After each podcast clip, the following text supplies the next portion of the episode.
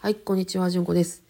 えっと、うちはね、寺なんで、あの、お寺で全然葬式していただいてもいいよっていうのは正直思ってるんです。あの、うちはちっちゃい、あの、田舎のお寺なので、あのここの村の人しか来られないお寺なんです。なので、ここの村の人がお葬儀をされるっていうのであれば、全然うちを使っていただいて大丈夫だよっていうふうに思ってるんですけど、あの、全然うちには依頼がないんですよね。どこかのホールを借りられてっていうことがほとんどなんです。あらーっていうふうにいつも思ってるんですけどこれなんでかなっていうふうに夫と喋ってましたらね夫はねもう家に人入れたくないんだと思うっていう話でした。面白いなーと思って確かにねうちのあのお寺のお母さん亡くなられた時もお父さんが亡くなられた時もお寺でやるもんやからお寺からお寺の裏の座敷からうちらの住んでる栗まで全部ひっくり返って全部人が入りました。でとにかくその生活空間を開けなあかんから荷物とかをザーッと集めてギューッと押し込んでバーンと座敷を開けてみんなここ集まってみたいな感じやし。でお坊さんが着替える場所がない。あここの部屋使ってばーみたいな。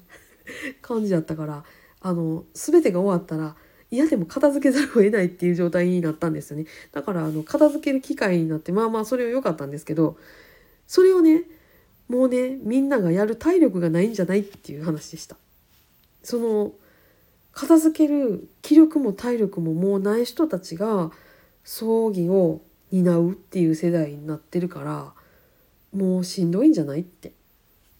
いやーホール楽なんですよ言うて。あの行ったら全てがそれ用にあつらえてあるのでそこに行ったら全てが済むんですよね。お茶の用意もつくできるし座るところもあるし着替えるところもあるしねお手洗い掃除しやんでもいいしお弁当取ったらいいしみたいな感じ。そりゃあみんな家でしいひん寺でしいひんくってあの総裁ホール使うようになるよなっていうのがなんか納得のところです。でその場所代とかに関してもうちらとかやったらねお寺でやるんやったらお寺に気使わなあかんでしょ？せやけど気使わんでも使わせてもらえるえのホールっていうのがあるんやったらホールはもう料金決まってるし、ね、全部何でもあるし家片付けんでも済むんやったらもうそっちの方がいいんじゃないってこうなるわけなんですよ。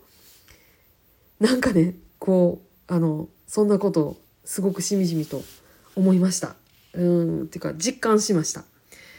えー、皆さんどういうふうに考えてはるかな？いやあのー、お寺でねやったりとか家から掃除機出すっていうとねそれがね二次的なねあの利点があるんですよ。何かって言ったら家が片付くです。家が片付くっていう利点本当あるんですあの日本の家屋がなんでこんなに片付いてたかって言ったらねあの田の字に仕切ってたところで壁がろくさまなくってあの布団なんかも畳んでしまうような感じのところに住んでるわけやからなんか開けようって言ったら全部ガバーって開けてザバーッと開けなあかんっていうことなんですよね。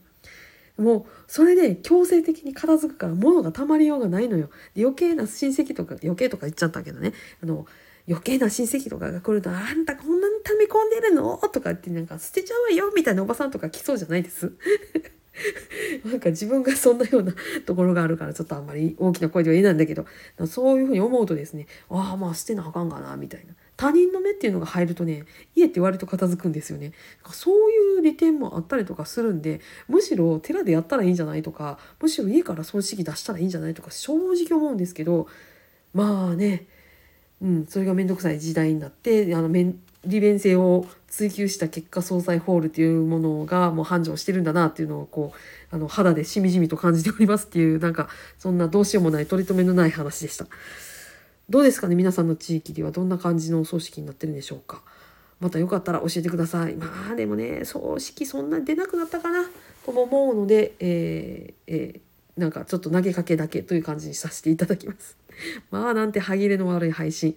えー、朝からする話題でもなかったかなとも思いますけれども、えー、またこんなような話でもしていたいこうかなと思っております。はいありがとうございます。